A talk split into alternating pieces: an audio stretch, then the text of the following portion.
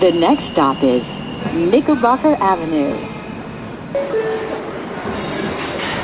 Yeah. Uh-huh. It's Fortune 500. Uh-huh. Our Burn Hits production. That's right. And we repping for the New Let's York Knicks. Live from the garden, the Knicks game starting. The blue and the orange, the best five starting. Regardless if it's close or a large margin. We hungry for a win. The fan base starving. Bound and astounded. Dishing and we swishing. We run the whole city. Ain't no competition. From Patrick to Willis. Frazier to Strickland. The next generation. We carry on tradition. Year after year. Season after season. Arena full of fans. Screaming out defense. Playoff intensity. Got our hearts beating. The sneakers keep squeaking. Hear the heart breathing. Switching through the net. The players take flight. Vibing with the vets. The coaches need a fight.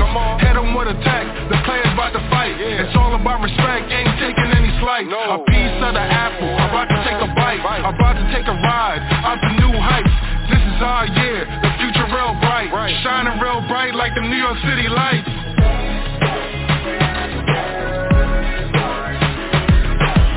We rapping for the New York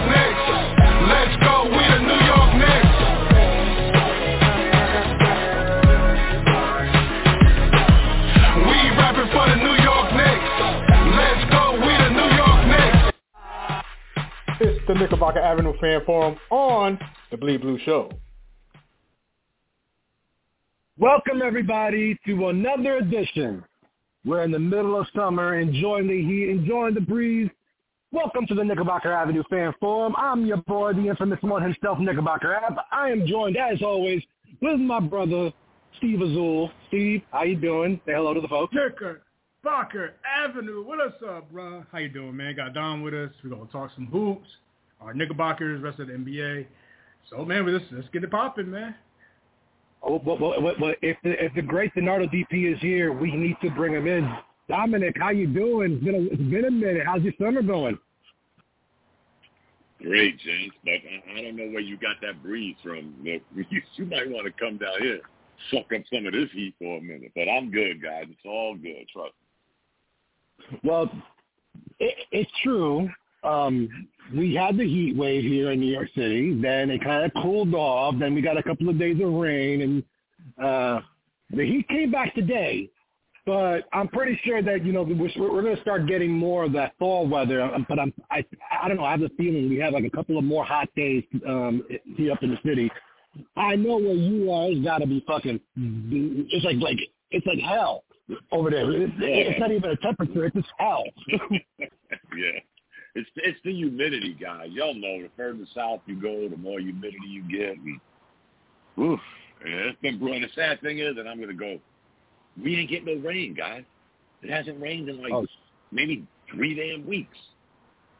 Damn. So we- I mean, hmm. in the south when it rains, it don't get no cooler, but it would be nice to have some rain, you know. But we ain't even getting rain, guys. It's hot as shit. Just hot. No, they, they, you see, they're not getting rain. They're just gonna get, you know, they're gonna have nothing but pure heat for the, like the next week or two, and then they're gonna have that fucking monsoon season, and then it's just, it's like, ugh, who wants to be down there? But anyway, Oh. Steve, we have some stuff to talk about. Um, some news just comes down the pike early this morning. Josh Hart, our very own Josh Hart, just signed a four-year, $81 million extension, which basically comes up. His contract is basically a five-year, $94 million contract. Um, he stays on with the New York Knicks. He's getting the extension that he was promised. He's got it. Um, in my opinion, it's still fair, undervalued. But what is your thoughts, Josh Hart? Five years in the New York Knicks. Well, first of all, I would like to say thank you, Knickerbocker Avenue, because I first found out the news through your page. Um, I don't really be on the social media as of late, but when I do pop on the feed and I saw the news come from the Knickerbocker Avenue Facebook fan page, I said, oh yeah, of course, this is right according to plan. Of course, I have no problem with that. No Knick fan should have a problem with the contract. Uh, we know the value that Josh Hart has brought to this team. The day he was traded for Cam Reddish, uh, the, the franchise, uh, the play has gone up. So this has gone according to plan in this off season. He we had it, we signed him, and we did that. Um, it, it would have been more of a shock if we did not sign him. So I, I mean, hey, I'm cool. Of course, I'm cool with this. So I'll pass it back to you. a okay with me. Josh had to be in there. Okay. No doubt about it. But, but it does come to it, it, it does come to it's a little bit of, a, of of you know you have to kind of praise the, the front office in this one because yeah the front office when you know when we first found out that we were getting Leon Rose and I, I know a lot of Knicks fans and a lot of you know you know fair weather fans were expecting you know superstar agent was going to attract superstars. This front office has not done you know, that big splash. But one can actually tip their hat to them for for maintaining some level of consistency, no? Because now, you know, the one thing they, that, you know, that, that front offices in the past have not done is retain their players, you know, and, and, and keep the young guys. Yeah, we got rid of Obi Toppin. You know, it's, it, it, it's sad to, sad to say, but we kept Josh Hart, so now you have him R.J. Barrett, Julius Randle, Mitchell Robinson, and Jalen Brunson all under contract for the next four to five years, all around the same time. And if that's not stability in our front office, what do you call that? Yeah, this is their time to really go for the chip. If you was to ask me, Knickerbocker Avenue, um, I even thought if it wasn't for uh, some bad play in the Miami series, they should have been a team that faced the Denver Nuggets in the in the NBA Finals. I really thought that high of the Knicks, but things, you know, the shooting, some things, some woes that occurred. Randle's injury translated to some bad play. Same thing with R.J. Barrett, but four to five year deals for the, the core of your team, and do you add in Donte DiVincenzo on top of it, a winning basketball player, college national champion, along with his teammates Jalen Brunson and Josh Hart. I mean, there's, I mean, Don brought up the point consistently, we haven't been fleeced. So this is a very good day for Knickerbocker uh, fans and Nick, Knicks Nation, Orange and Blue Skies, all that good stuff. So yeah, there's no com- listen. The Knicks got to go for it at this point. They're a top three team in the East, if you ask me, and I I think they have a chance to go for it this year. It depends on what's available at the trade deadline, but that's a little more talk for let's say December, January, uh, I love where the Knicks are currently in the position. They is, they haven't been in this position in 20 plus years. So yeah, this is a very very good day. Yeah. So Dominic, Steve just alluded to the point that you've been making for a con- you know for the, for the last I don't know six seven months, maybe even more than that. This front office has not been fleeced, and they just pull off this deal and retaining Josh Hart for five years. What are, what are your thoughts? And you know what do you think of that contract? They're they're they're like the Christians would tell you about Jesus. They may not be there when you want them, but they're always right on time. and guess what, guys? Yeah, he went biblical. One of those. Remember, remember, remember, guys. I was at tick tock, tick tock, Leon Rose on the clock. Then I then I, I I dropped back twenty and I punted, and I was like, okay, let, let's look at what Steve just talked about. DiVincenzo. Okay, is he better than Obi Toppin? I'd say yes. Just yes. putting that out there. Josh Hart, yes. is he better than Cam Reddish? I would say yes. yes. So to me, to me, guys, and Steve is right because I had the Knicks three, four seed. I already put that out there. Now you got your cray cray Knicks fans that think, oh my God, we we hit rock bottom because you, you you got to let's build from the bottom and then let let's let it go. Let's build the way the Knicks are building and enjoy the ride. But I, I will I will say this, guys. The only thorn we have right now is Fournier. Unless, guys, unless it really ain't going to work. We got too many small guys now. We got a lot of guards on this roster. So somehow, some way, I don't care if you flip Fournier for Jae Crowder. I, I don't care who you flip him for right now. Because, again, we hit pay dirt. Got rid of Obi, got DiVincenzo. Got rid of Reddish, got Josh Hart. So now, the other Fournier guys, this is, I don't want this to be that, again, that thorn in the side. If if he's not going to be in the rotation, guys, you know, even without Jae Crowder, if you get rid of him for a second round pick, I think you got to move him, guys, because this is becoming some egg on your face, if you could use that expression you got a guy that you're paying what seventeen million dollars a year, and he ain't in the rotation. Now I understand why not. It's funny some Knick fans who was pissed off about his contract and kept going till he can't play no defense Then when he was taking out the rotation, Thibodeau's a moron. He's a monster. He that guy has to be moved, fellas. Serious. If he don't get moved, and we go into the season with him, and with him not playing, I don't want to see no more of that egg, fellas, because we're moving in a good direction. Like I said, you take the pieces we signed and re-signed, the pieces we let go. We did pretty damn good, man. And we got Grimes. Come on, guys. Sooner or later, this kid, I always say this, man, shooters to shoot. If, if, if Grimes could give us 12 points a night, guys, we're going to the Eastern Conference Finals. That, I'm just going to put that out there. If one guy, if that one guy can give us 12 and become that threat, we're going to the Eastern Conference Finals. I just don't. And it's it's nothing against Evan Fournier, guys. I don't know him from Adam's house cat. All I know is he's become that where everything is looking good. Somebody's going to say, hey, Ab, what's up with Fournier?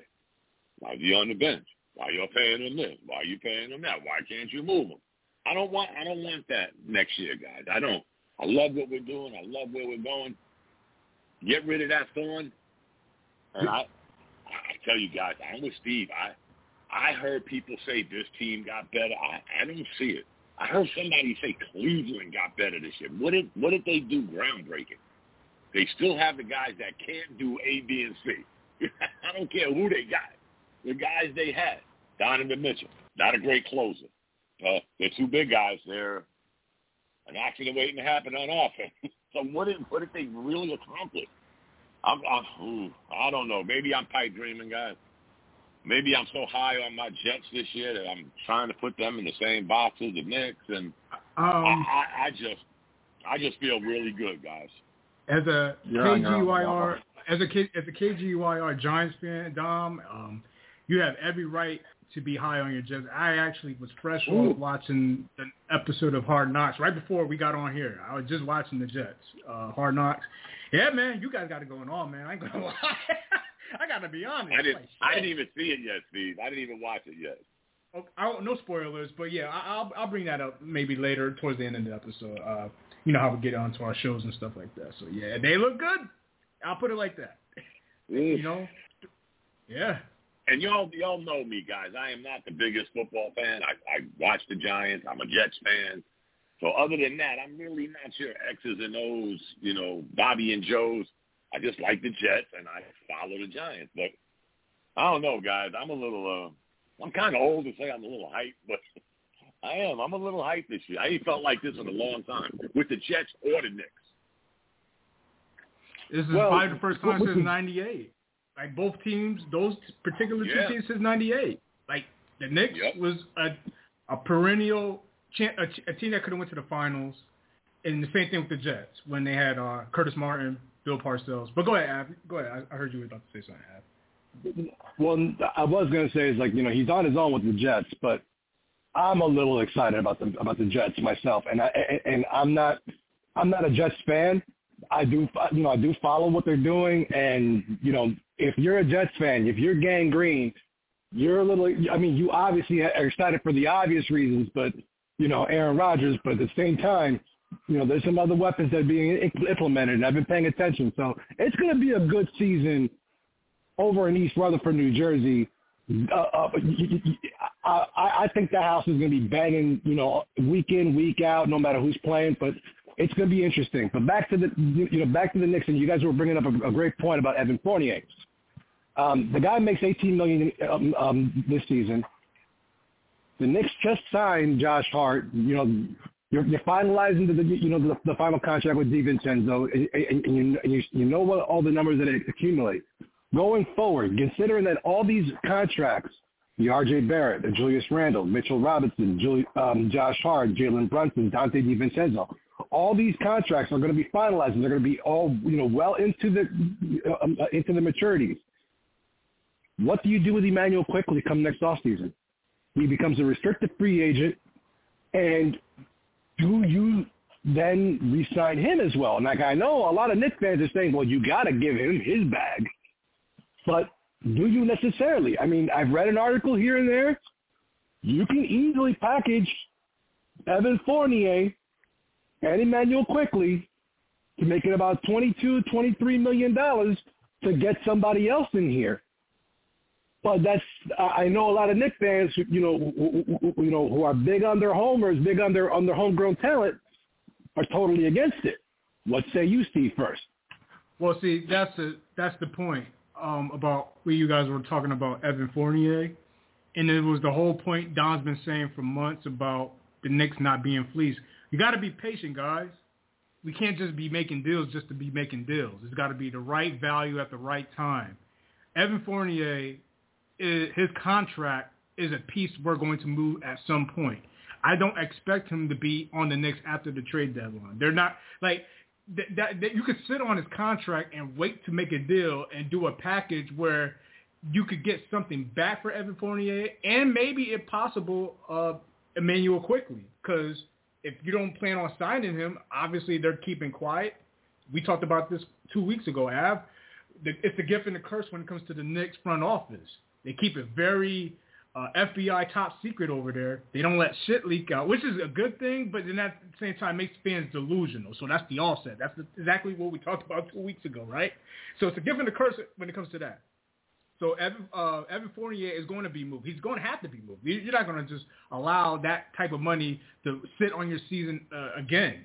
Uh, uh, uh, throughout the entire regular season again. So they're going to move him. I have no doubt about that. And you got to wait for the right time. We got to see what teams about through let's say Christmas, early January, who are not doing well, most likely in the opposite conference, the Western Conference, where you could package a deal to ship Evan Fournier and possibly Immanuel Quickley to get something back for both of them to add something the Knicks do not currently have at that time in December 2023, January 2024.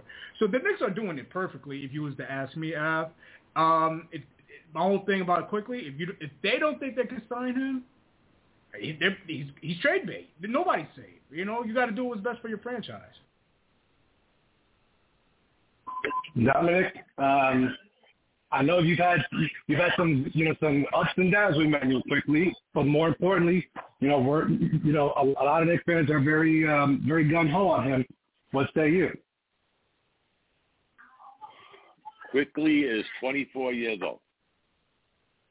DiVincenzo's 26 years old. Grimes is 23 years old.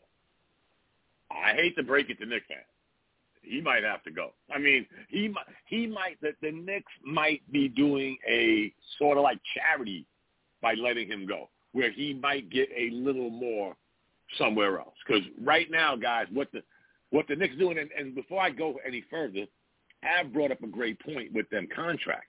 You know what's the best thing about those contracts? Not that we got them and we're building something in the future. Every one of those contracts are movable.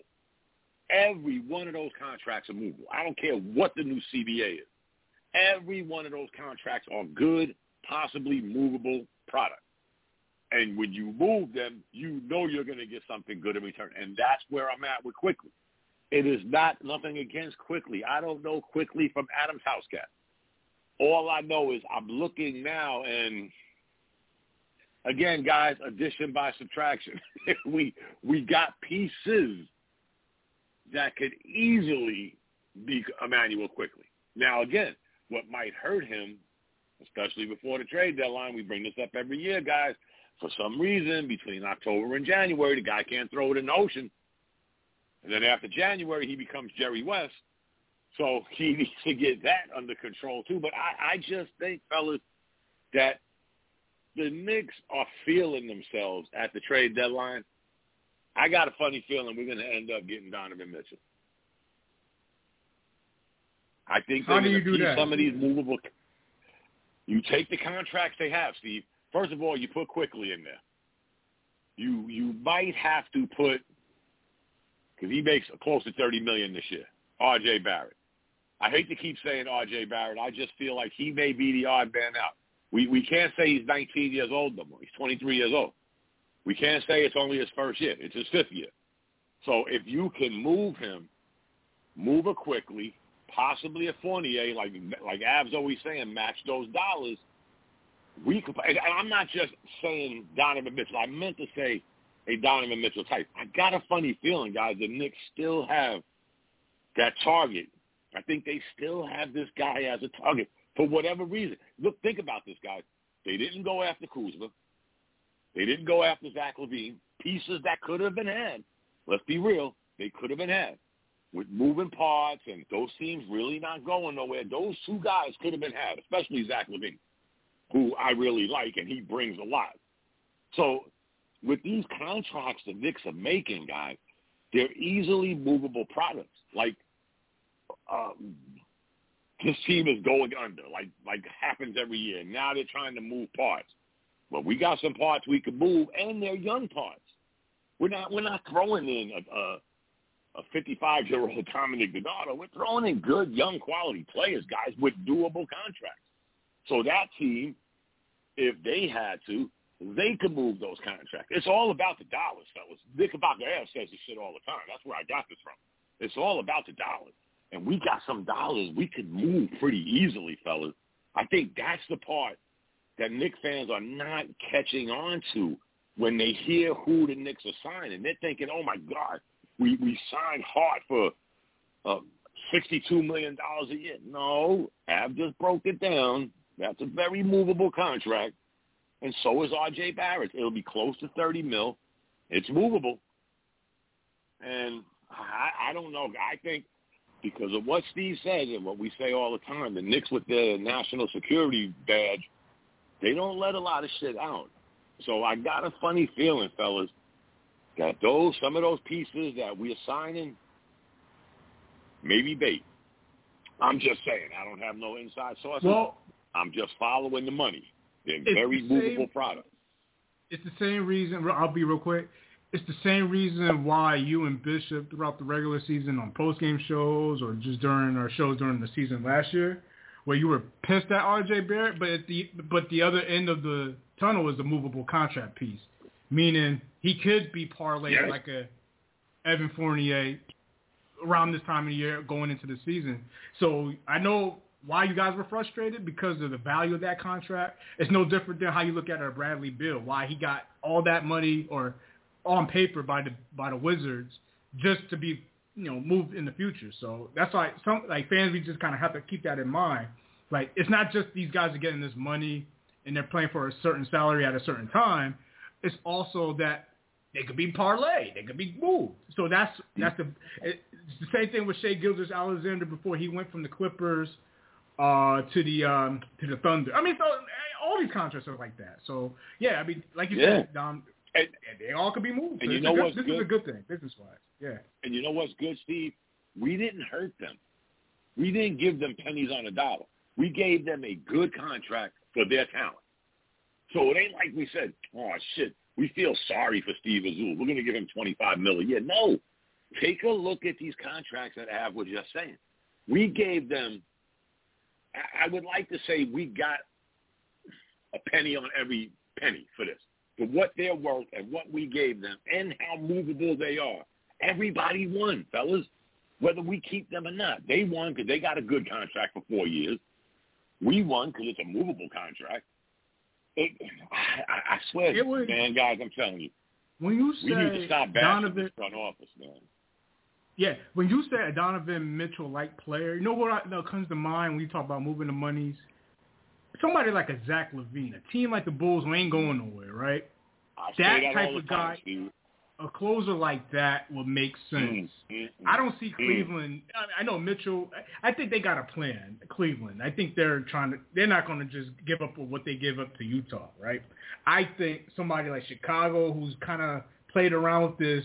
And it's not. It's not DeRozan and, and, and Zach LaVine's fault. It's the way the rest of that roster's been constructed right. to be a fringe playing team.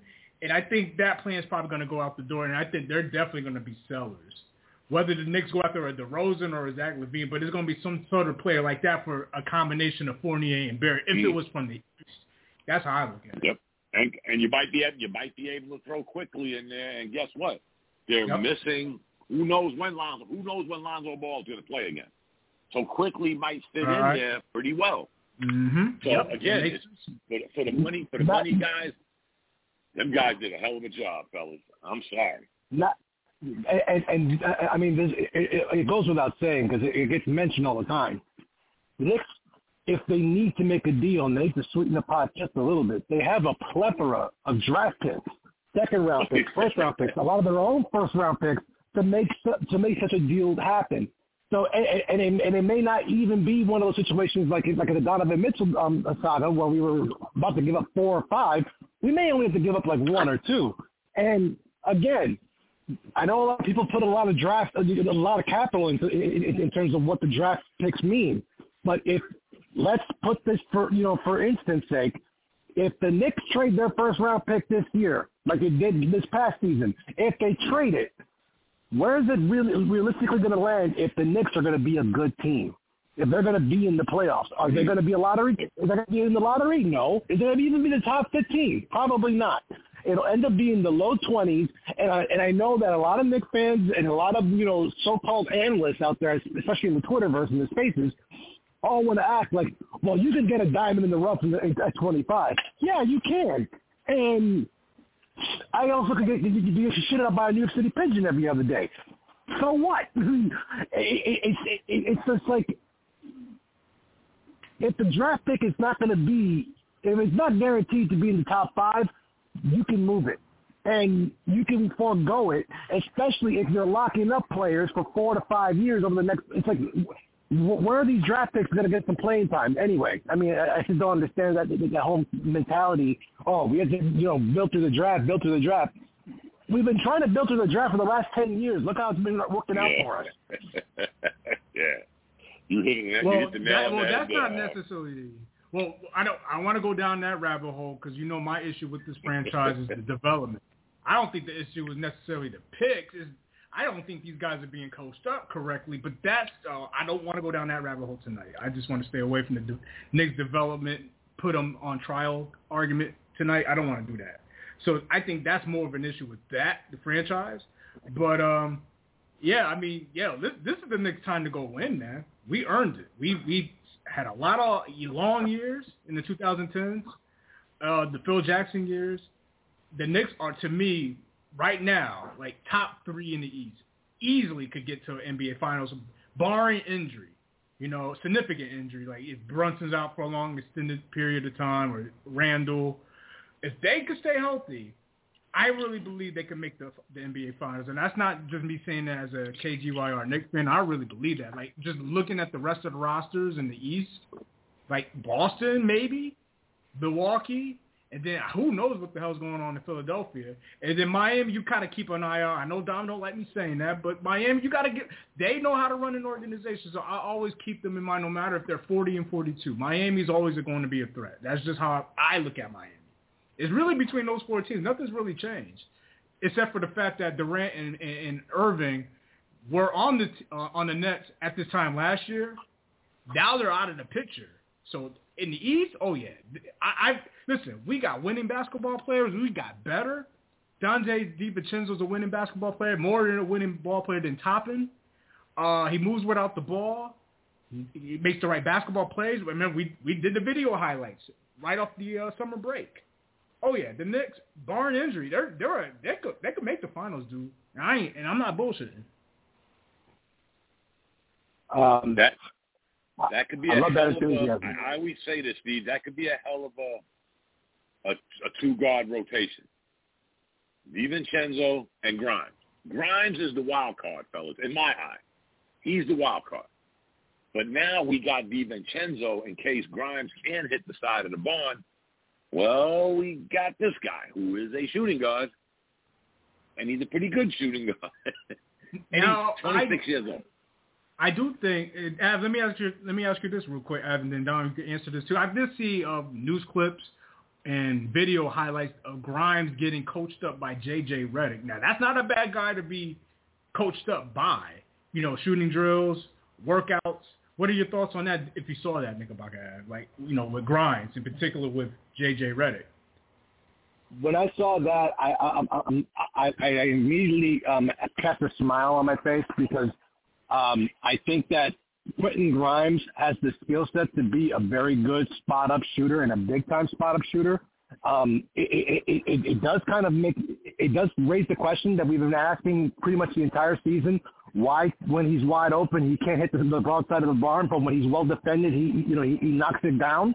Um, and if he can then you know continue to you know to build on that, and I'm sure that Redick, with his pedigree and his experience, um, and, and and you know and, and just you know just his first move that he used to have when he played, um, that's just going to improve the, the overall offense for the next. I mean, you just adding more outlets besides Julius Randle and Jalen Brunson. You're adding a spot up shooter in Donte DiVincenzo already coming off the bench. Then you're adding one on the start on the starting rotation. That's his that's his buckets. That's his money right there.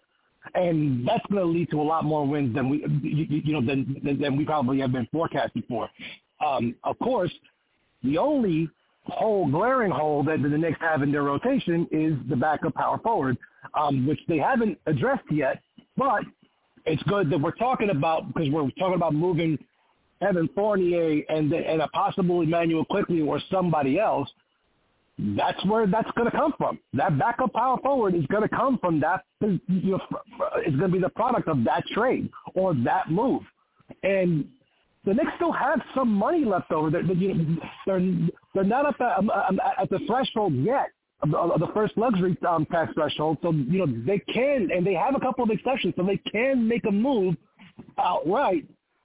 But, you know, considering that, you know, FIBA's going on and, and um, free agency is moving the way it has been, a lot of extensions have been given out, I'm sure that, you know, that our front office is already hard at work at finding – you know, who's the go-to partner or who's the go-to player for them to, you know, to fill that spot for right now. Because as currently constructed, there's nobody backing Julius Randle. And I mean, do you really need that? I mean, given Randle plays 40 minutes a night, but you still need him to, you know, to spell for, for two to five minutes a night.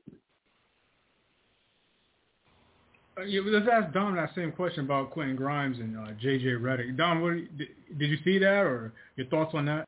Yeah, yeah.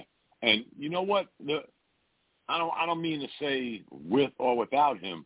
You know, guys, I always look at numbers. His first year, 17 minutes. Second year, 30 minutes. First year, 6 points. Second year, 11.3. 40%, 46%. 38.1, 38.6. That's three. He, his numbers have slowly gone up in a limited time until last year. He actually played starter minutes, guys. He averaged almost 30 minutes a night. But everything went up for this kid.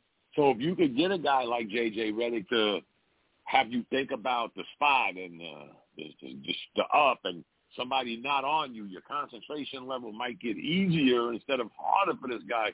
Again, Steve, we haven't put our finger on that. We're not doctors. Hey, JJ, did you ask him, hey, man, what happens to you when you're wide open? I mean, did you get a brain freeze? Because guess what, guys? Even his first year, he only shot 68% from the foul line. And the foul line, nobody's in front of you. He at least upped that last year to 79%. But yeah, his, the, he, I hope J.J. Redick, you know, again, J.J. Redick was a spot-up shooter. If he can't get something in his head to like, hey, man, when you're open, relax, relax, relate, you know, and release. Don't get, but because you can't have somebody running at you every minute. Sometimes you're actually going to be open. But I keep saying, guys, him, oof, I just got this feeling, guys. We kept talking about this guy in his first year, third year.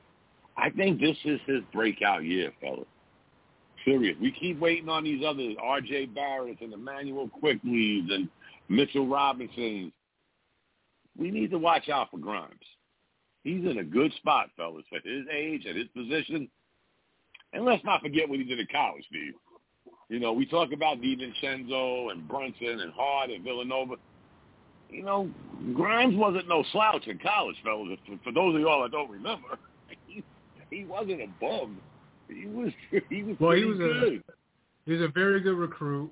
He was uh, went yeah. to Kansas originally and transferred to Houston with uh, Bill uh, from Bill Self to uh, to um, uh, Kelvin Sampson in Houston. So he had went through a good recruiting uh, school in Kansas and ended up with Kelvin Sampson, who has a very good program uh, in a weaker basketball conference in college, but nonetheless, the Houston Cougars have, right. over the last couple of years, are a formidable foe on the national stage. They're they play. They're a tough. They're like a '90 Knicks team in a, in a way. The way they play, they they keep it low scoring, high percentage shooting, and play tough defense and rebounding. I mean, they they're like the '90 Knicks version of uh, uh, of college basketball in the '90s uh, of the Knicks. So he kind of fits the bill of what the Knicks fan used to know, like when Av and I talked about it a couple of weeks ago. I got actually a question for you, Dom, real quick. Real quick, if you could answer it real quick, because me and Av, we talked about this two weeks ago. Who, because of the the, uh, the void and backup power forward, it's a two-part question. Part one, what's your prototype backup forward for Julius Randle? And question number two, I I I'll answer that question first, and I'll, I'll, I'll answer. I have I'll have a question for both of you guys after That'd be good. A, a prototypical, again, maybe a Jae Crowder. Uh, his name comes to mind because he's he's easily movable. You're, you're not you're not looking for you're not looking for a Julius Randle to replace Julius Randle. Whoever it is, again, has to be comfortable with 15 minutes, 14 minutes, not start feeling themselves like Obi Toppin. There, I just keep thinking Jae Crowder. I mean, it would be great if we got a splash and got Siakam or OG Anunoby, but that's you know that's a starter. I just think you need a good piece, like a, a, a Jae Crowder type. It's not Jae Crowder, a Jae Crowder type that's content with his minutes, with being productive, with giving you his all for the time he's on the floor.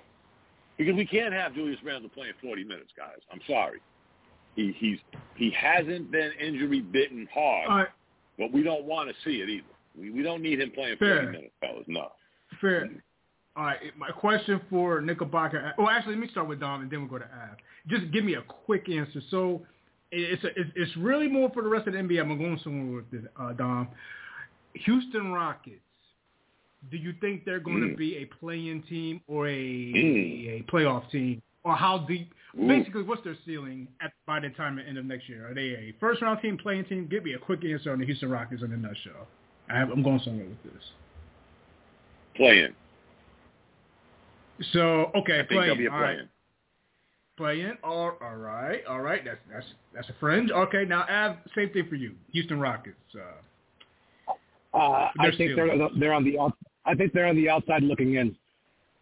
Meaning outside of the playing outside the plan.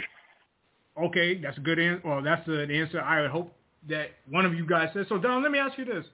If Av is correct, or if we say, okay, through Christmas, January, before the trade deadline, Houston is that, if we're talking about prototype power forwards, you said Jay Carter, like, why not a guy like Jeff Green, who has a two-year contract, 8 million per, who Houston they're not coming out of the West. Let's just put that on the table. He's a guy who won a championship just recently with the Nuggets.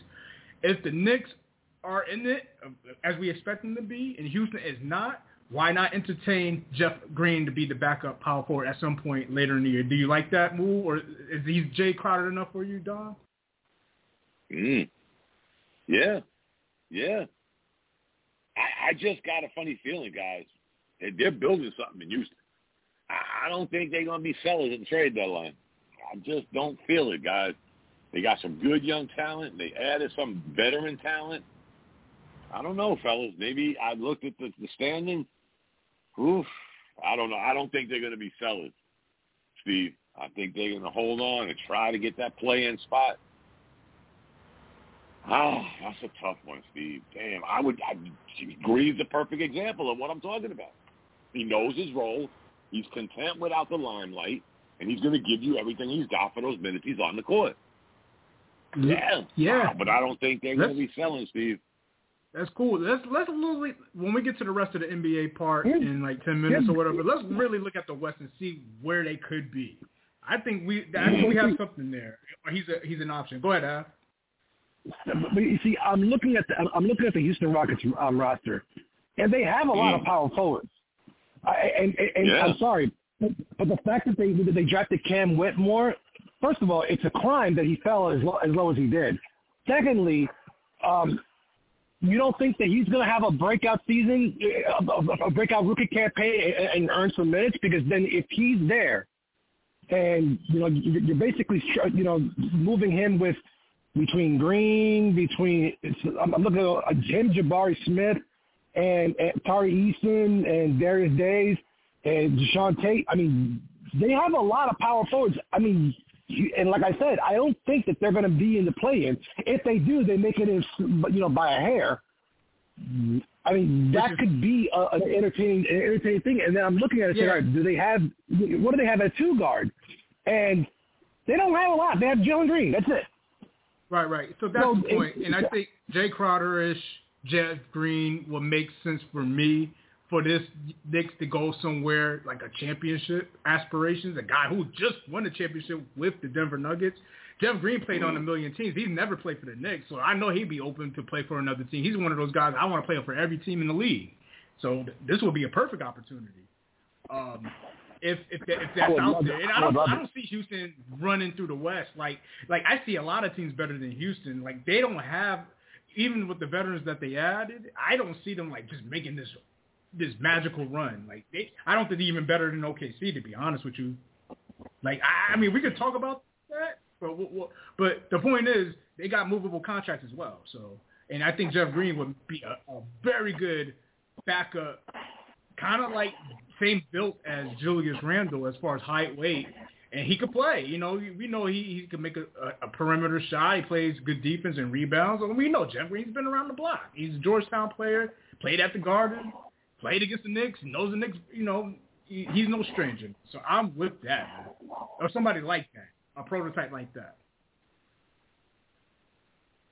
Um, I, I, I would welcome that idea. I mean, you use you bring in some more veteran leadership and a guy who knows how to play, and, and you have him anchor that you know that second unit with a Donte DiVincenzo. Um, if you have still if you still have Mudiay, it's it's great. Um, you know, with Josh Hart, with those, I mean, that's just a good core to have, especially if you have Isaiah Hartenstein still anchoring the anchoring down low. I mean, that's that, that's a form that's a formidable bench to kind of you know to you know, to supplement that you, you know that so far that good starting lineup that we have. I mean, can our starting lineup be better? Absolutely. I, I'm I'm I'm already looking at R.J. Barrett and he's staring at his picture and like if you can if you can possibly you know get your head out of your ass or please somebody move him. Uh, it, it, uh, that's the way I feel about RJ. I'm like I want him to succeed, but it's he's making it hard for me to you know to keep on supporting him, and that's why I haven't worn my RJ Barrett jersey in such a long time because it's like I'm it's like no I'm not ready. I've been wearing Jalen Brunson the entire time. That's all. That's the only ones I'm and all my all my throwbacks. But let's um um let's move on. To, oh, you know, wait, before things. we move and, on, let's Oh, Av, we got Rels with us, man. Let I mean, let's throw the whole entire kitchen sink, get him all his opinions, it. man. Oh, everything. Boy. What did we talk about? We, Bring him. Said, man, we I, I should have wrote it down, right? We talked about Quentin Grimes. We gotta get him in the whole kitchen sink, man. Quentin Grimes. What else quickly, did we talk about? Oh yeah, Quickley. Josh Hart. The Josh oh, yeah, Hart Josh Hart. Jesus Christ. Backup Christ. power okay, forward. Backup power for the forward. I think that I think that's it, right? Yeah. All right, let's do that. Adam, can you lay it out for him, uh, for Rels? We'll bring him on, and then uh, and then we'll go from there. All right.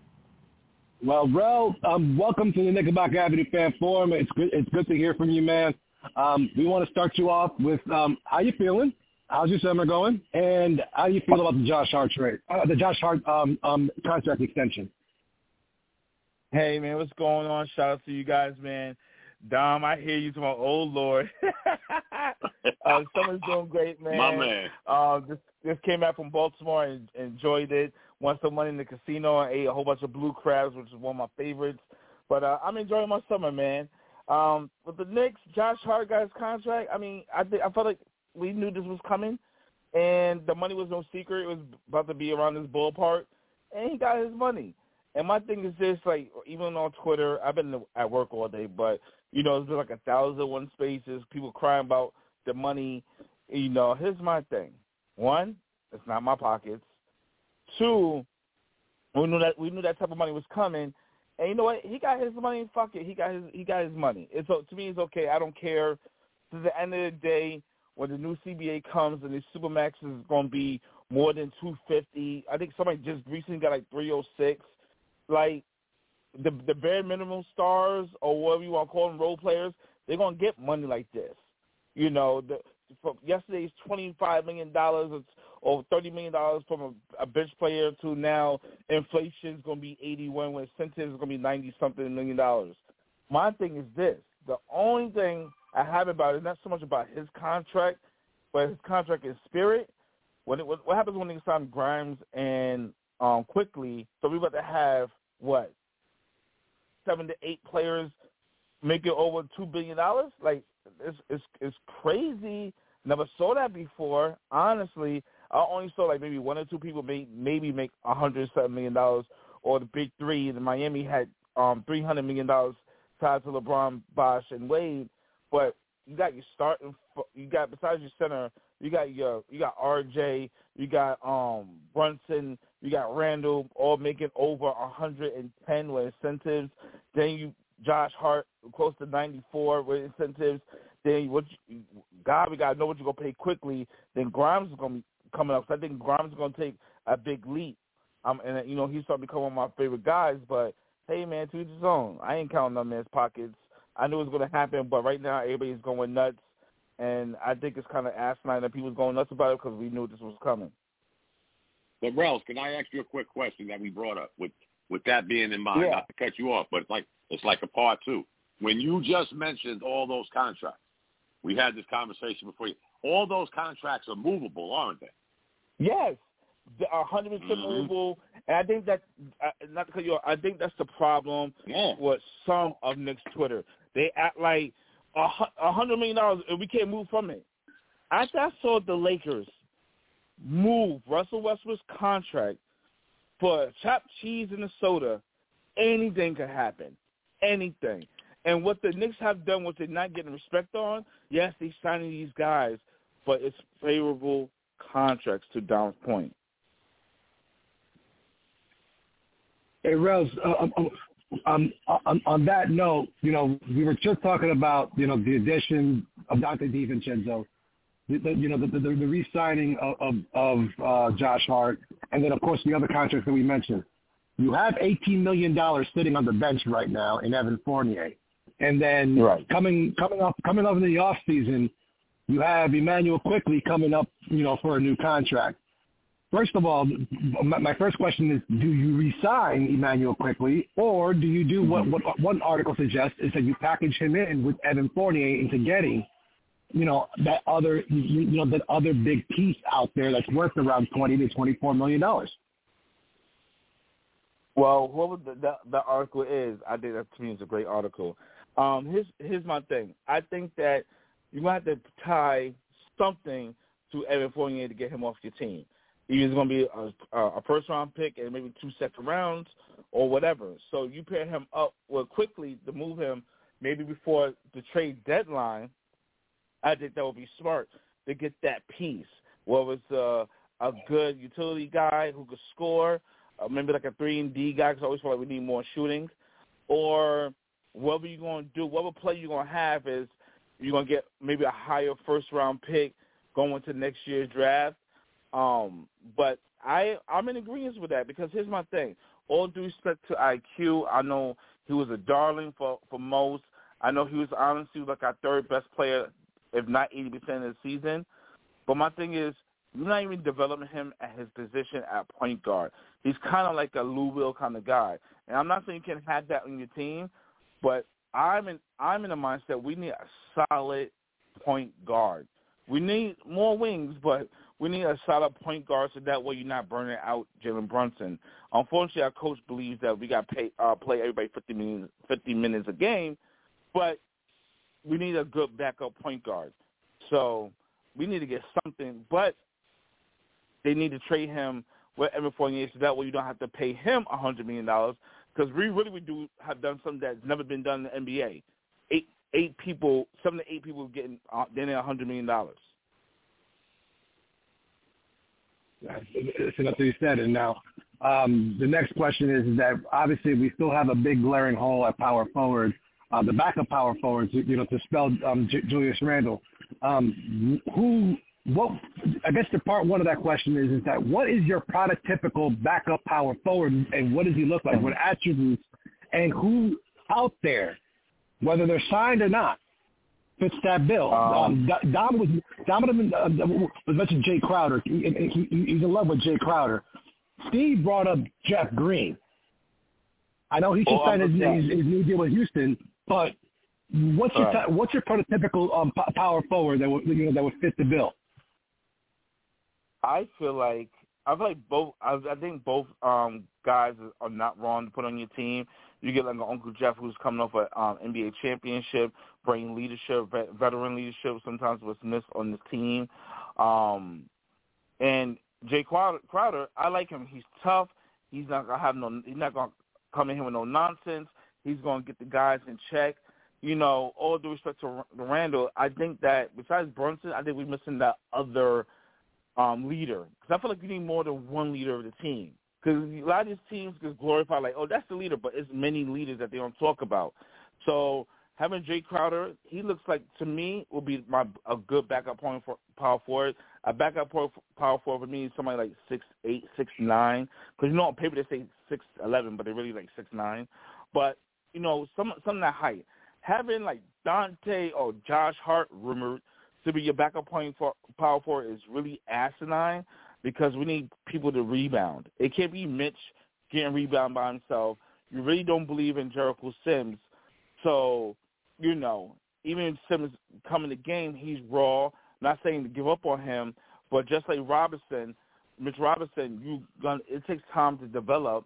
iHeart is cool. He does he get he does dirty work, key moments, but he plays lack of defense. And I think that with Sims and Hart still on your roster, we need a backup guy who can play either power forward, or small uh, power forward, or center that's going to bring your defense and some toughness. And we need that a lot of times in the game. And I feel like that when Mitchell Robinson is out, we play kind of soft.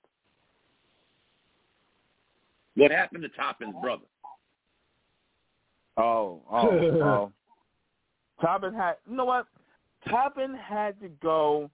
The Knicks no, I'm talking about his brother. His his brother his brother's a power oh, forward. Where's he at? He his name's not even yeah, on the roster no more. I was gonna say that's even he makes the team. And see, I've been kind of like took a break from like Knicks stuff.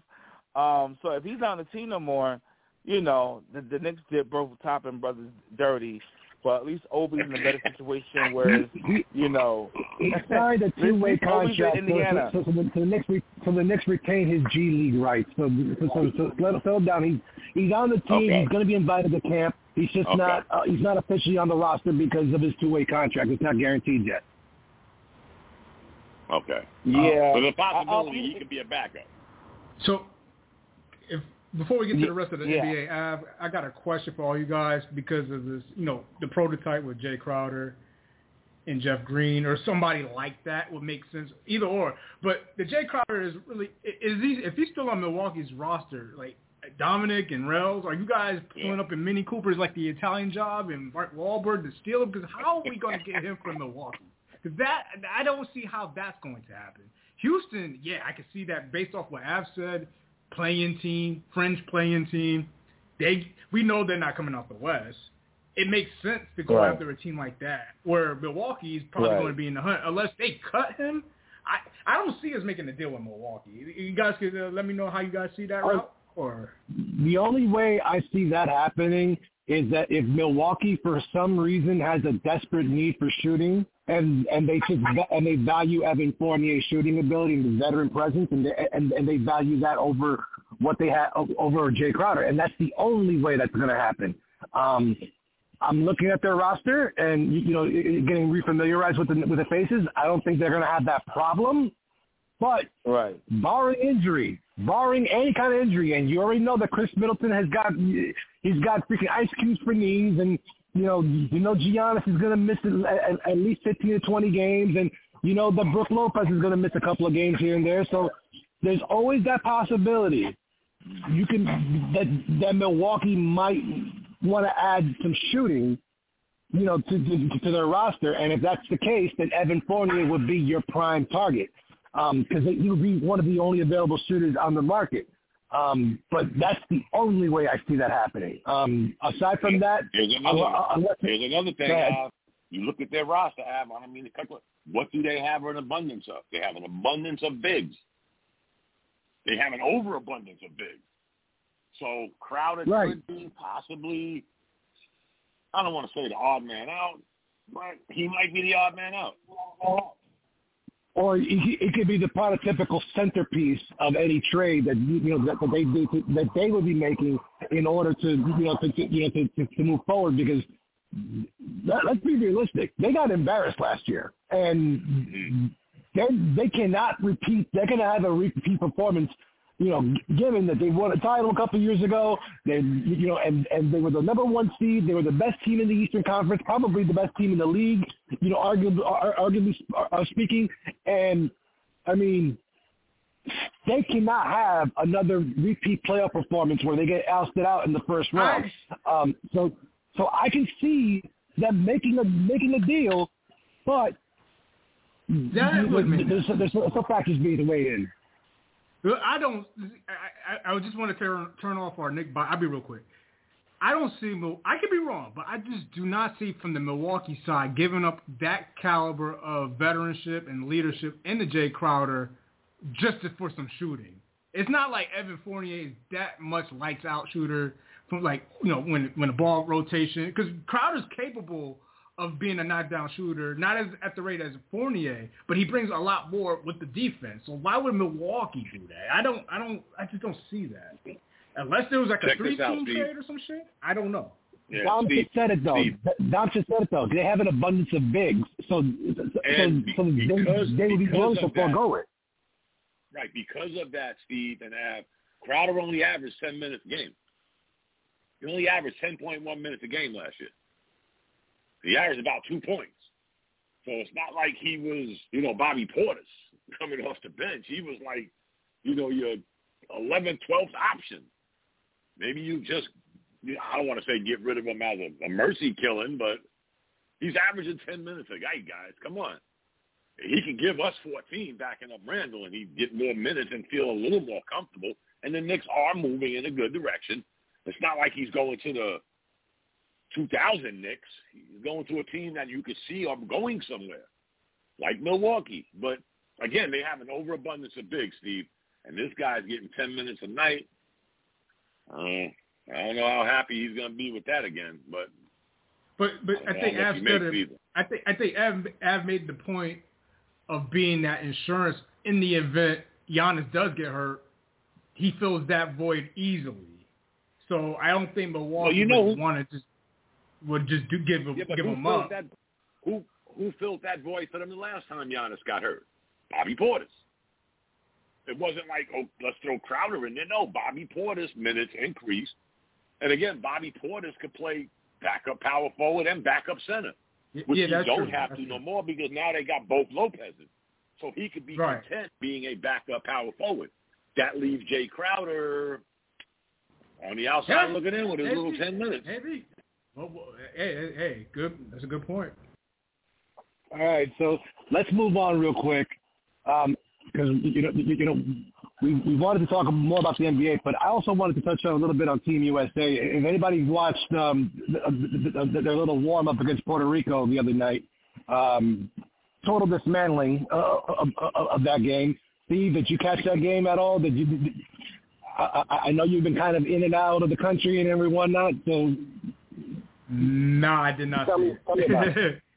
no, I did not see it. To be quite honest with you, I mean, um, I kind of kind of gave up on USA exhibition basketball for some years now. So no, I did not see it. Mm. How did it go? Me too. Me too, Steve. Nah. Rel, help me out It here, ain't please. the man. Olympics. I ain't in. oh man. Rels, did you watch Huh. any of it? What the Olympic game? Uh, the highlights. Oh, okay. Eh, I didn't. I, see I saw the. I saw. I honestly feel saw the bad. highlights. I've been like occupied with family and stuff. Um, I watched the highlights. Brunson looked good. The guys look good. Um, let's see how this translates towards the season. Um, yeah, honestly, I, I like I like Anthony Edwards. I think he's going to take a big jump um, for Minnesota. I would love to see him, someone like him in New York. And, you know what? Here, here's my thing. I feel it's, it's two ways. It's either the New York Knicks put all their chips in and say, Brunson, we got you for the next four years. We're going we're gonna make a title run. or build me up a whole bunch of team of you start from the bench and work your way to the start five. Give me a bunch of young guys that's going to be hungry, happy to be here. You drafted them, and do it the right way. I felt like we always microwave our team, but don't microwave till it's fully cooked, like halfway through. And it's always been like that. And people always tell me, well, it's New York and fans can't wait. Well, we had a crap type of roster for years, so I figured that if you're gonna go full young, have like one or two guys left, and move move these contracts because it's not hindering you, you get some young talent, then just do it. I think that Knicks is not here to really to, to appease the fan base. The problem is, to me, the New York Knicks really don't have high basketball IQ guys. It's a lot of CAA and a lot of relationships because you was my man from back in the day. Until they hire objective eyeballs, I feel like we're gonna stay in this clusterfuck for the next five years. And I kind of resort that to to um I hope I'm saying the baseball game um guy name right, Theo Epstein. When there's uh the guy who um won the Red Sox and then he went to the Cubs, have really no ties to the Cubs like that, and they won one. But let me let me let me give you this, bro, to that theory. Right now, as we speak, the Knicks have three of their own draft picks in the starting lineup. Mitchell Robinson, R.J. Barrett, Quentin Grimes. Three. And they got three. six man second, the second six man in the voting coming off your bench.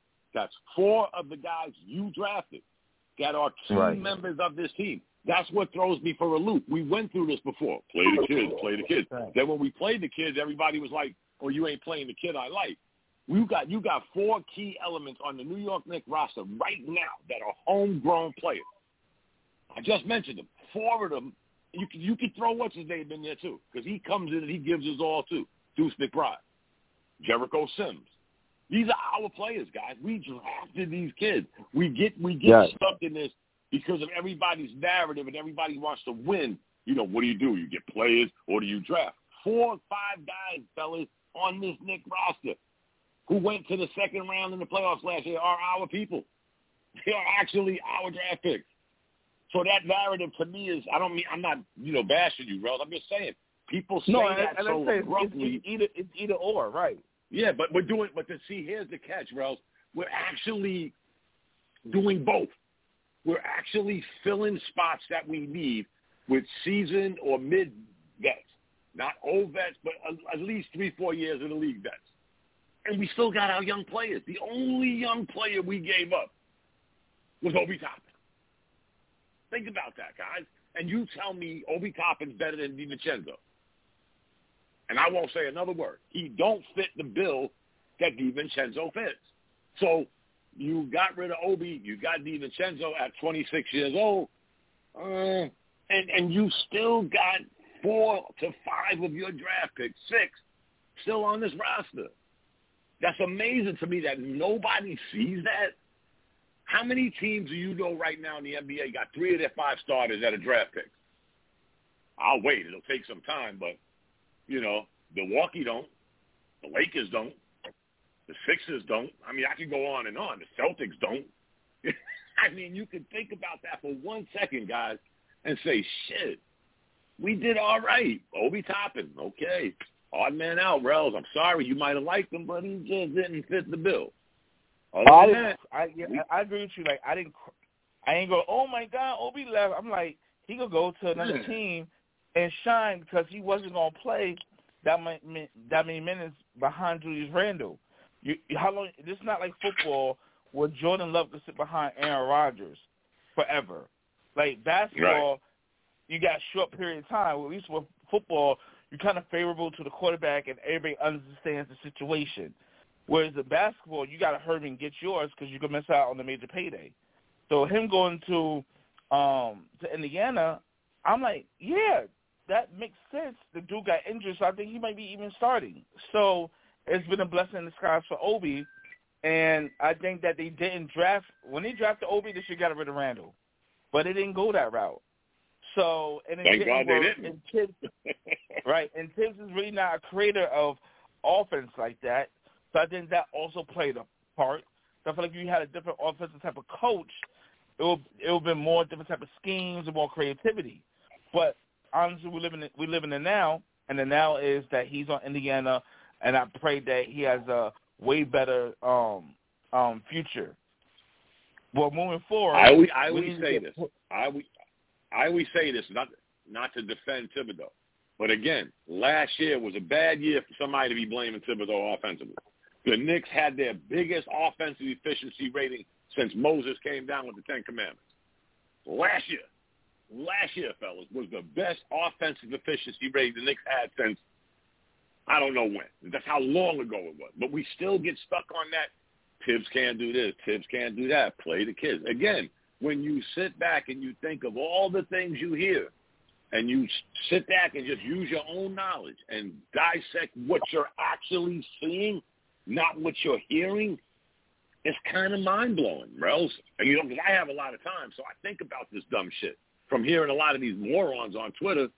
You know, again, I- I, I just, ran I it just down. How many guys do we I have on our roster? No, a hundred percent. I just All put you in the tweet. 'Cause I, no, I just put you in the tweet because I agree with you. And uh, Yeah. No, I'm just saying I, it's I, I definitely agree with you. We drafted our guys, we signed our guys, something that we normally haven't done in what twenty something years. So, like you know how like the quote unquote toxic Twitter, and they say all these things, and they try to get and these people who I won't be I'm gonna be respectful. Some people who follow them, my Mhm. thing is just like, hey man, think objectively. Just like your point, we draft our guys, we signed our own guys that we drafted, and we still got our draft picks. We haven't made a bad trade. We're not getting stars that's on their Mhm. last leg. Paul George said, "I come, but I want to, I want another uh, two hundred million dollar contract." The Knicks said, "No." Old Knicks were like, Nah. "Okay, George," and half the team is gone. So Uh, Great example, good. bro. I'm, I'm, I'm, I'm, I'm sorry. I um, um I'm, I, I was kind of, I was kind of taken aback on that one statement Ralph just made that you know people trying to be objective on Twitter. It's like, it's like that's never going to happen because everyone, everyone, No. everyone on Twitter is all about is about pushing their pushing their narrative and, and having a hot Exactly. take. That's kind of that's all they're that's all they're for. That's why I like All right. Steve always tells me, Steve always tells me, hey, start creating your own space so that way we can have it. And I was like, no, because I don't want these kind of people, these kind of um, this kind of poison to be coming, you know, in, into the space. And that's why I just stick to this. um, that's But the you know main what- you know why? I don't do It's- it's- spaces. Right. Can we can we get to the rest of the NBA, either. man? I mean, uh, who cares what people saying on Twitter? Honestly, Yeah, can we get to the rest of the. NBA before we get off? Sure, sure, sure. Let's, so how about the Utah Jazz? uh, Oh Lord, they need they need hugs. they they they do need a hug. They they they they desperately need um they need a hug. They need a come to Jesus moment. They need um they need they need old Commissioner Stern to come in to kind of do something for them because I, I, I'm I'm sorry the fact that they have yet to um to you know to. To, to, to really benefit from those, you know, from that Donovan Mitchell trade yet, and you know all those draft picks that they're getting back from Cleveland, and of course the ones they're getting from Minnesota. I mean, yeah, they they got a lot of them, but I just don't see, you know, it- it's like is there like the second coming of, of LeBron James and Michael Jordan's baby coming together, or an amalgamation of those two guys coming in the draft that I don't know about because they put all their eggs in, in, in, in, into that draft basket, and they they have it's it's so far year one that hasn't panned out. Steve, what are your thoughts? Well, they they didn't have any choice because they ran with that core for several years. They were a top team in the West. Uh, Royce O'Neal, Donovan Mitchell, Joe Ingles, who else was on? Rudy Rudy Gobert. And when they they when they didn't get past the Clippers, that was the writing on the wall. So they had to gut that team because they they overplayed their hand for too long, and they had to sit players. So sometimes you have to do a rebuild. Um, I remember they got off to a hot start, and we thought they were going to be a surprise, and they came back down to earth. That team's not going to make the play-in next year. Um, it's going to take a, a few years uh, with Danny Ainge over there in Utah as far as what they're going to be, you know, to compete in the West. I think I can see seven teams already. That's just already a lock for at least, you know, six playoff, one play-in. Um, but yeah, they're they're in their own division. They're not like Wells brought up Minnesota, and I, I definitely want to get you guys' thoughts on Minnesota because I can't really read them as far as are they getting past their play in or not the play in the uh, when they lost to Denver in the first round. Are they going to get past that point? I don't know if I can make a case for uh, Minnesota yet. Uh, and I thought they had a wet, or the general manager had a wet dream for whatever reason, thinking that getting Rudy Gobert and um, teaming them up with Karl-Anthony Towns as if that was the second coming of Ralph Sampson and Hakeem Olajuwon on some Twin Tower bullshit. I don't know what the fuck they were thinking with that. Uh, and mortgaging all those draft picks. And I would love to get Rels and Dom's thought on that as far as Minnesota. Are they really getting past the point they did last year? But as far as Utah, man, it's going it's going to take some years, man. And also, Dom, we always talk about it over the years. Danny Ainge is he's he's calculated. He's going to wait for mm. the sucker, and somebody's going to bite on a bad deal with Danny Ainge, and they'll be back in the mix maybe before we know it. That's how I look at Utah. And, and that's just sad because I'm not because I'm looking at the roster. They don't have a, a bad roster. I mean, they, they do have Jordan Clarkson. They have Lauri Markkanen. They have Ochai Agbaji. They have Collin Sexton. They still have Rudy Gay. They still have Talen Horton-Tucker. Uh, uh, um, they, they added John Collins. I mean, it's, they they don't have a bad team. It's just not it's just not put together, and and, it, and hasn't hasn't stayed healthy long enough for them to you know to be anything sustainable. Because like like you said, last year they started up hot. They were what like uh, um, um fifteen and fifteen and three, and from the, after the first eighteen games, and then they fell off the face of the earth, and that was it. They never recovered. Um, let, let me ask you this: are they, are, are they better than yeah. Houston? Are they are they better than Houston? Are they better than Dallas? Are they better than OKC? Better than Dallas. Dallas, Dallas is world better than them. Um, okay, that's Houston, one. I think Houston's still better than them. Um, that two. Which is uh, right, and then of course you just add San Antonio right there. That's three. Uh, um, so I mean, uh, again, they don't have a bad team if they can just put it together, uh, and, and they have the right coach More. It's just a matter of you know, can they can can guys stay healthy, eh, eh, eh, you know, for for a sustainable amount of time? Um, but you know, I, I see their. I mean, obviously their their future does look brighter. I mean, they have a lot of young players now. They have a crap load of draft picks that they got from the from the two trades, and you know, it you know, sky's the limit. But they're you know, they're just you know pigeonholed with that bad market. So it's like they're not going to attract anybody in Utah. It's like so if you're a Jazz fan you know, you've already swallowed your pride and said, you know what, we're not getting the big, you know, the, the big marquee player. We're not ever going to, you know, be in the hunt for those guys. But we're going to try to build, we're try to support this team because it's a young, fun team, and maybe they can be like the next coming of the Denver Nuggets, which that's going to be very hard to do because Denver is a machine, and they're just a well-coached machine. So I, I don't know, man. Um, but to answer your question, on the Minnesota Timberwolves, um, I don't know what the fuck they were thinking when they traded those draft picks for Rudy Gobert and and, and, and why they thought that that was going to be a good idea. Um, um, I, and I, and I and I seriously still think that Karl-Anthony Towns' um, movement is still imminent. Um, and I still think that he ends up in New York. I just don't think he's going to be the Knicks. Um, he, you know, there's always Brooklyn, and you know, Towns is, you know, you know, he's made it. He's made it well known. He's, you know, he wants to come play in the Big Apple. Um, and since the Knicks are not biting, that just leaves one, you, you know, one other team in town. And um, Brooklyn can always make that that one big splash and, and, and add, you know, add Karl-Anthony Towns with Mikal Bridges and, and, and try to make a go of it. Make it maybe make it uh, make a play in. Who knows?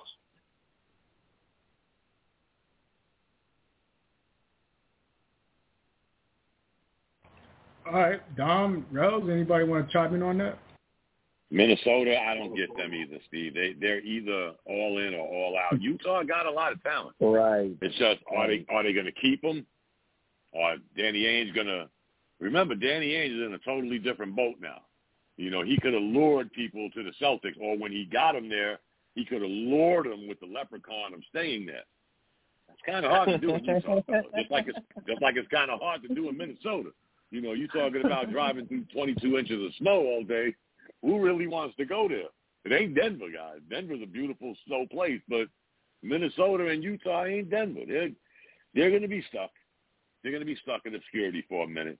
Towns, I think that $60 million at the end of the rainbow with his contract is what's going to hold him up from being moved unless he goes somewhere and he reconstructs that contract. I don't think somebody's going to want to invest that kind of money in a guy that's going to be uh, hold on, let me see what his age is now. He is now 27, so he'll be 31, I think, when that contract is up at 60, 61 mil.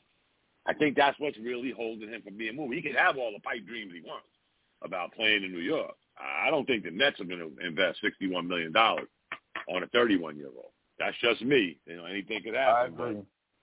I think the Nets learned their lesson. and Dallas, I'll say this about Dallas, guys. They ain't making the playoffs either. Nope. You could take that Luka, the the white James Harden. You could take Kyrie, the greatest AND1 mixtape. they don't have enough talent to go nowhere, guys. I'm sorry. You got a two-trick pony, and what else? Mark Cuban. They they ain't going nowhere, fellas. I think I think Kyrie took that offer as a last-ditch effort, and they're stuck now.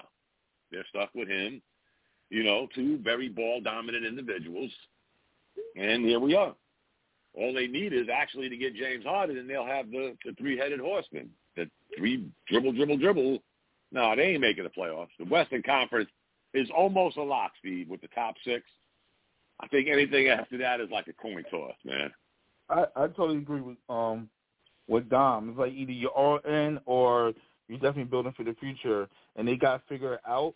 Um, I if they smart, I mean, Rudy Gobert, I, I'm hearing rumblings that they they might want to trade him. I'm like, damn, you, you know. But um, who knows? KAT, I think KAT trade is more realistic, and they're gonna get a haul for KAT. Um, you got to build around Anthony Edwards because if you don't, he might leave. But I always would say this too before people leave and go to like a big city or whatever. I always use this example. Not gonna be totally wrong, and that's okay. But I feel like sometimes we, I think these stars need to think before they leave. Case in point, Dwight Howard has been the same since he left Orlando, and I understand why he left Orlando. He was just on one of my po- favorite podcasts um, a couple of days ago, and he talked about why he got traded. And I love hearing the player's point of view because you really don't hear much. You just hear on Sports that somebody got traded, but you don't know what was going on. So I kind of I, appreciate him breaking down why he got traded. But you know, sometimes you could be a, a great star up and coming, and t- cities like Minnesota, where I feel like if they do it right with better management, they would take care of you, and you could be the star there because you necessarily don't have to go to a big city no more. Endorsements is going to follow you, investment is going to follow you wherever you at, especially nowadays where you don't have to be on Wall Street no more. You do everything from a Zoom or an app. But you know, I think Anthony Edwards, I, I would love to have him in on the Knicks, having some uh, someone like him on the Knicks but for Minnesota's hope, you can't lose him because you be dealing with the ghost of KG. You didn't do right by KG, and he was out of there. The experiment with KAT and Wiggins didn't work. You didn't put like a a solid veteran team around him. I think Anthony Edwards kind of see that, probably know the history if he did his homework, and I believe he did his homework. You got to put him. You better hurry him and get him someone that's going to be enthused to play in that city and to pair it with him. Well, you know he just signed an extension, right? Fifty-two million a year for 5 100%. years. Yeah. That's why they so, need it. And you I know mean, what happens after. mean But, hold on. But you know what happens after the first or second year. If you don't do right, I want Yeah. to get traded. And people put on body suits like James Harden. I, I was getting ready to say that, bro. I don't want to be here no more. Okay, we'll, we'll move you. Yeah. Damn. But he just signed that extension, two hundred sixty mil I think over he's a good, years. I think he's a really good kid, and I think he wants to do right. But you know what it is? Even he signed a contract. If I'm the GM, I'm acting like he's already on year three. You don't want to like I got. That's sometimes some management problem. Oh, we got him signed. We we good. Don't think like that. I like you on year two, year three, where you do whatever to pair up with him. He's gonna need maybe two or three veterans in the starting five and get another another young guy with him. So that way he got experience um play in the starting five, and him and that young guy could develop together. That's why I feel like what teams could do that right. You know what I'm saying? But Rel, I got a question for you on that one. How do you do that when when one, you got players that are lock, locking themselves up in, in, in these long-term extensions with teams because you know because everyone wants that supermax, and two, when you have situations like like in the Damian Lillard situation where you have players that want to be traded but they only name one team as a preferred destination. It's like um, you know a team like Minnesota or a team like Utah or you know right. any of those teams. They're gonna they're always gonna be hard pressed to be ever considered to be, uh, uh, you know, on a, on a free agent or a superstar's radar. And so for them to build teams, even to, to build a team around their star, around their, their, their centerpiece, they would have to be almost begging stars to you know to hey please mention us in your in your trade demands. Uh, it's like it never happened. Right now, a hundred percent, and I can answer your question right now. I think teams need to start paying attention. And you hear like different podcasts of players when they say that they ask players uh, they ask players to come to the team, the players come to the team and sign. They ask them to speak to the team on how that particular club I'm about to mention, or they try to get a piece of. Uh, it could be a player, coach, personnel, or assistant coach. Teams need to kind of stop catering to these guys because it's all about culture, and that's the missing piece people need to start paying attention to teams like Miami. Everybody loves Miami. Listen to different podcasts. Everybody, even players want it. Players, people say, "Oh, players don't want to be coached." No, players want. I used to play ball. Players want to be coached, but you gave the players so much leeway. Of course, it's like, "Don't coach me now. Get the fuck out of here." No, they they they want to be. They want the culture if the culture is going the right way. You know, within Miami, you're either going to the Eastern Conference Finals or you're going to the finals. So if I'm like Minnesota, I'm I'm getting a lot of culture guys, meaning from coaching staff, management, um, veterans. I'm I'm you're building an environment where your young talent to look around and see a vet like um um the, the um Haslem from Miami and different type of vets that's going to nurture the guys. Going, you come in like, hey man, I'm gonna play you some here and there during the season, but I, I need you to be that vet. I need you to be that locker room guy.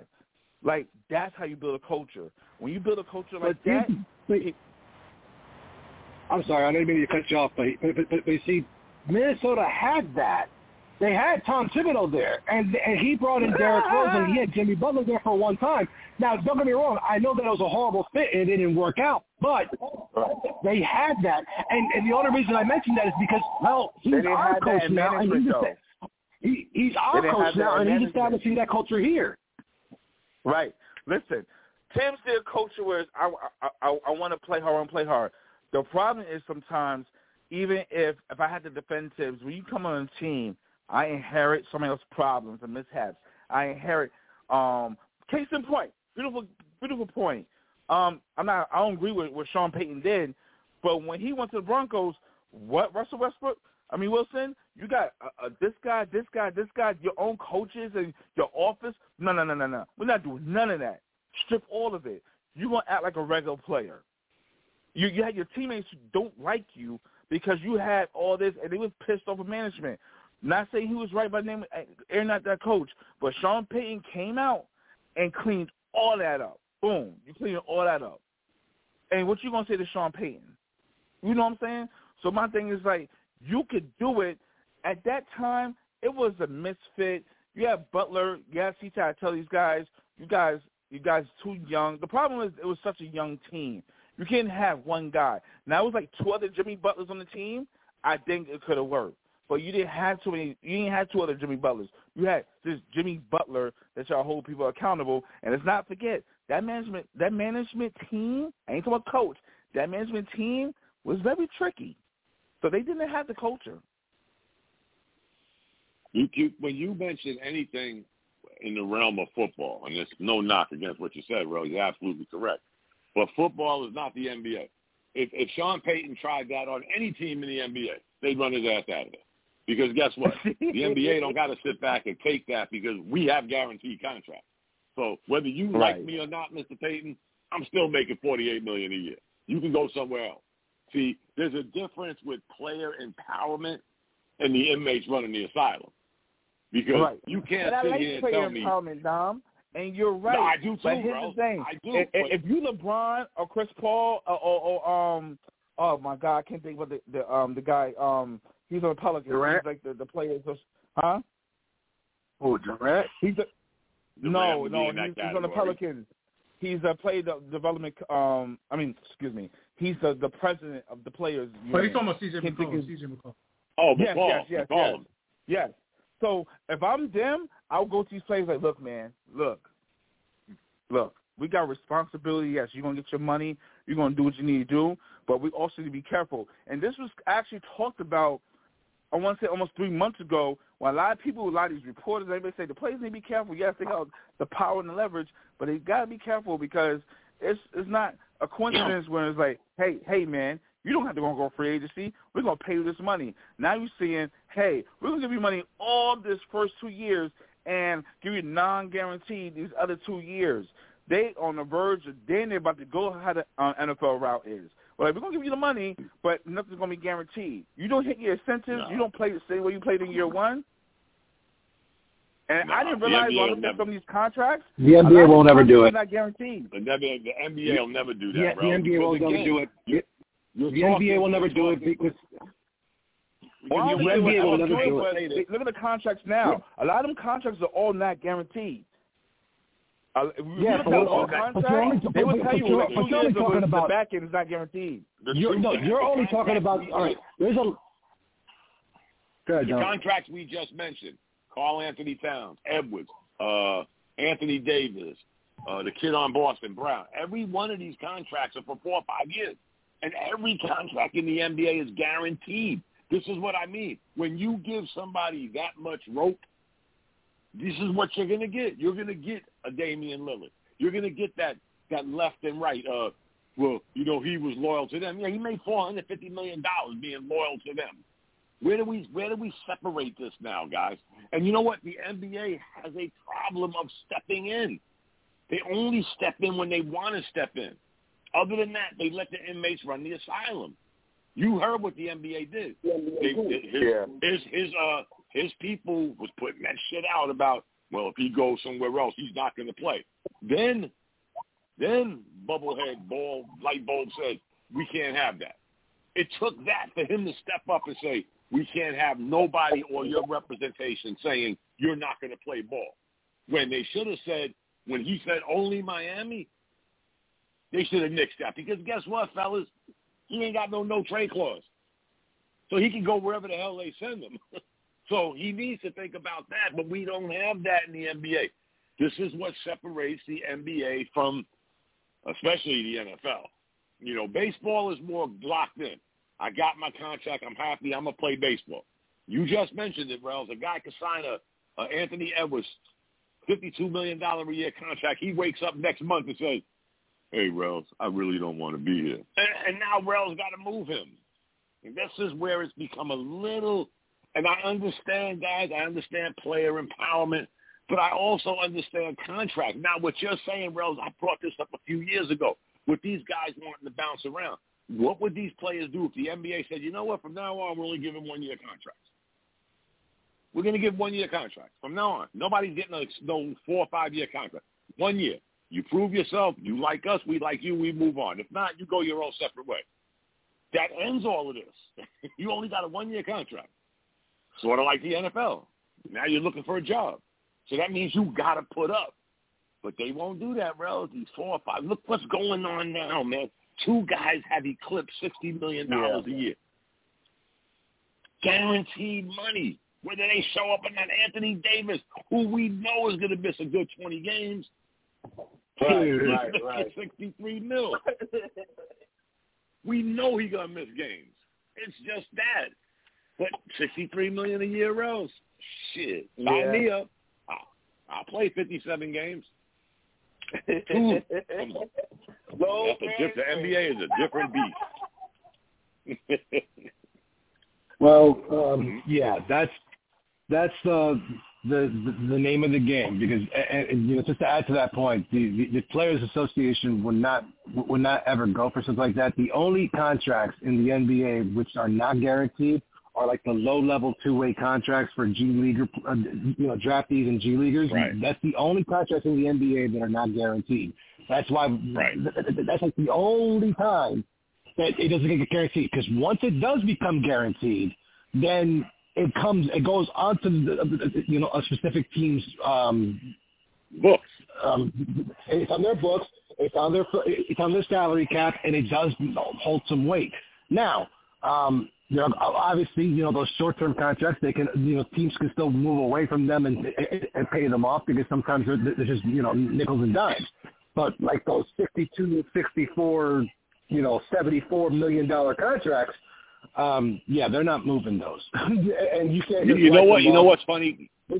You know what's funny? Right. Have nobody ever, nobody ever caught on to what LeBron was doing. LeBron never signed a long-term contract. Two years, player option. Two years, player option. Three years, player option. One year, player option. Nobody caught on to that.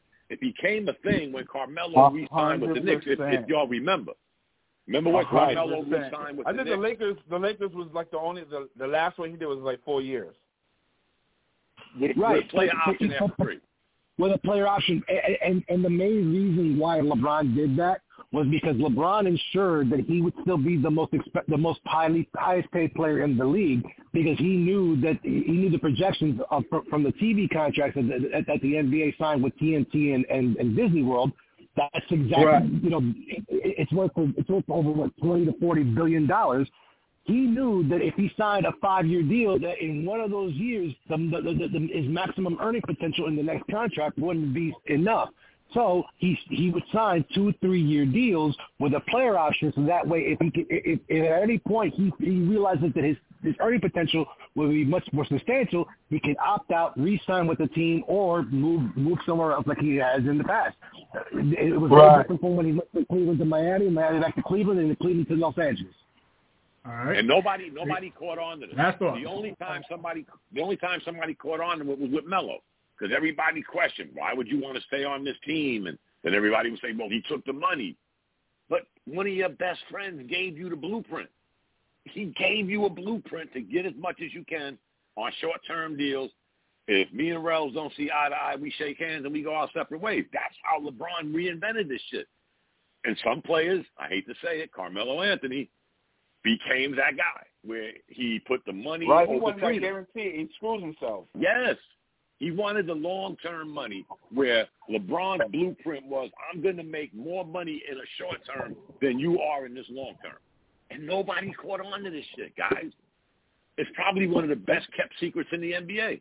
Best kept secret. And he tried to tell them, but nobody wanted to listen. He he told them LeBron and Aldwin could have played on the same team, but Le, Le, Carmelo wanted that guarantee. Well, see, i- i- Yeah. in, in their de- in their, in their defense, in their defense, the, the, the reason why they didn't do that is because they weren't willing to bet on themselves. When you're LeBron Right. James, you can bet on yourself any day. You, LeBron can break his leg today.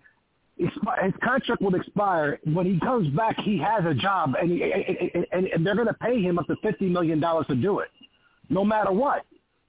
Car- Can Carmelo Anthony, Dwyane Wade, or, or Chris Bosh all do this, all say the same thing? No. Can Kevin Durant even do that? No. Steph Curry didn't either. But Steph Curry, but Steph Curry was was the virtue of you know of the times. You know he was in, the opportune time, but he's not even the highest paid player anymore as it is.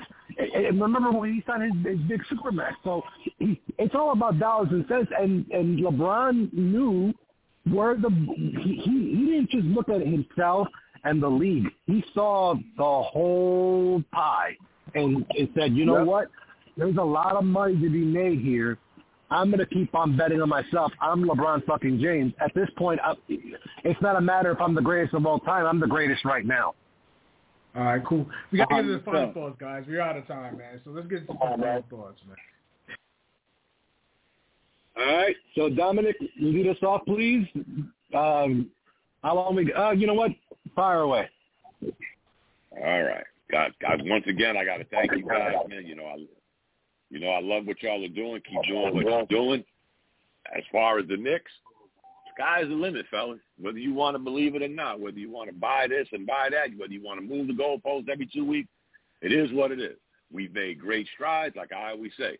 Pre-Tom Thibodeau, pre this regime, whether you like him or not, we had 366 losses. We had seven, we had 16 wins twice, and we didn't get nothing out of that, guys. Nothing. Now that we're building something, you're gonna have your naysayers. Let them be naysayers. I'm a Knick fan. I'm gonna be a Knick fan.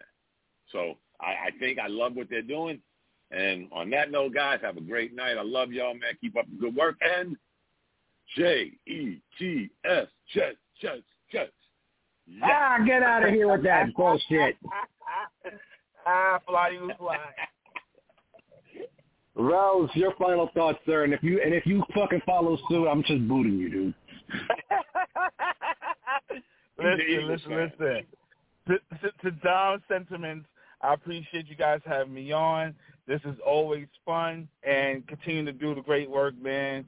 Um, just like Dom said, I, I, I believe in this team. I think we're doing going the right direction. Is there some things that we need to improve on? Of course, nobody's perfect. Like you don't you, you straight lightning in the bottle when you be like the Golden State Warriors. Until we could be the Golden State Warriors one day, we gotta keep building.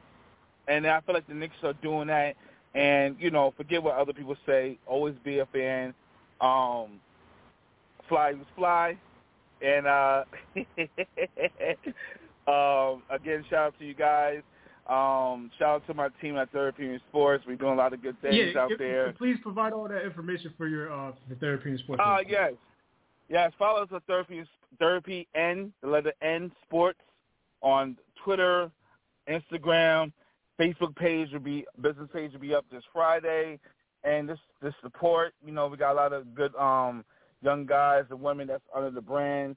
Um, I had a dream, and I got a lot of mature teammates, and helped me um be better, and they are great.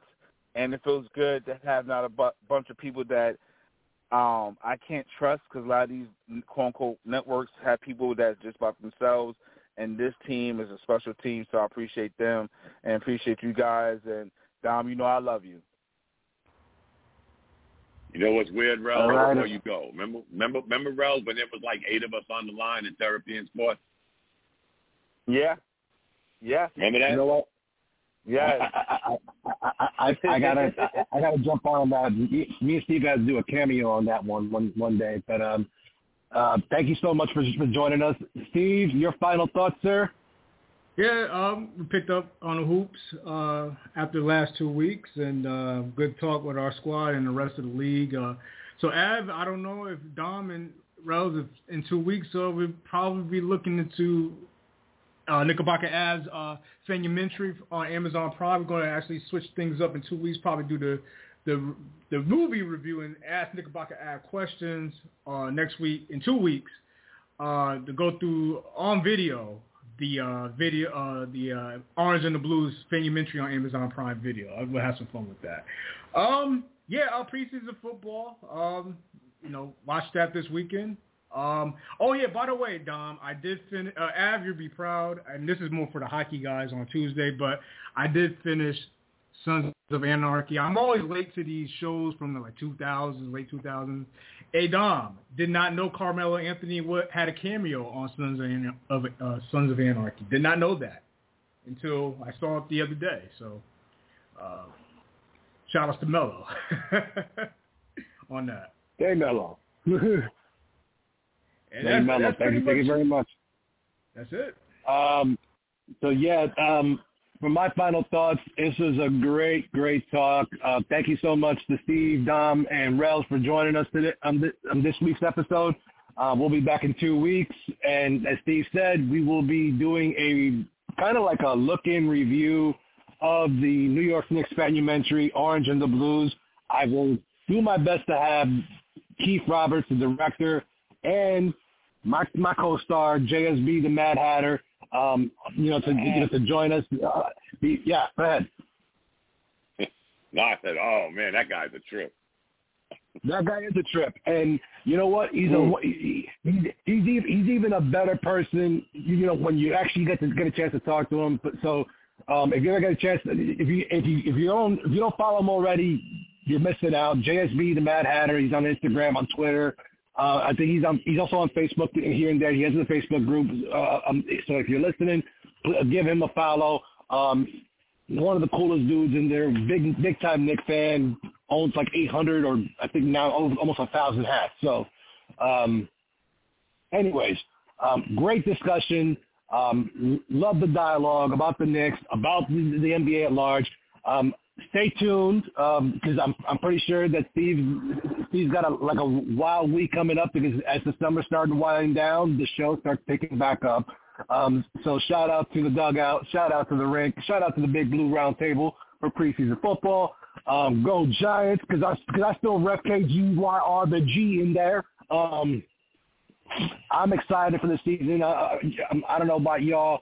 And um, I'm excited this weekend. There's going to be some hoops. August 12th and August 13th, Saturday and Sunday. The United States plays Slovenia and Spain. So uh, catch that out if you if if you want to catch Jalen Brunson and Josh Hart. Um, it, it, it should be a lot of fun. Um, if not, guys, enjoy your summer. Enjoy the heat.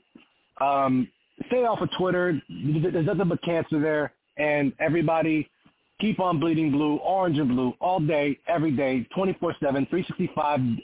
BleedBlueShow.com is the place to go for all your audio archives, for all the great things around here. You can catch us here in two weeks, and you can always find me on Facebook, Twitter, Instagram, and on Threads. Sangre Azul y Naranja, like Steve likes to say. Knickerbocker Ave out. Good night, everybody. A finger to the rest, here we go for the Knick. It's like a finger to the rest, here we go for the Knick. It's like a finger to the here we go for the Knick. It's like Can you dig it? Can you dig it? Can you dig it?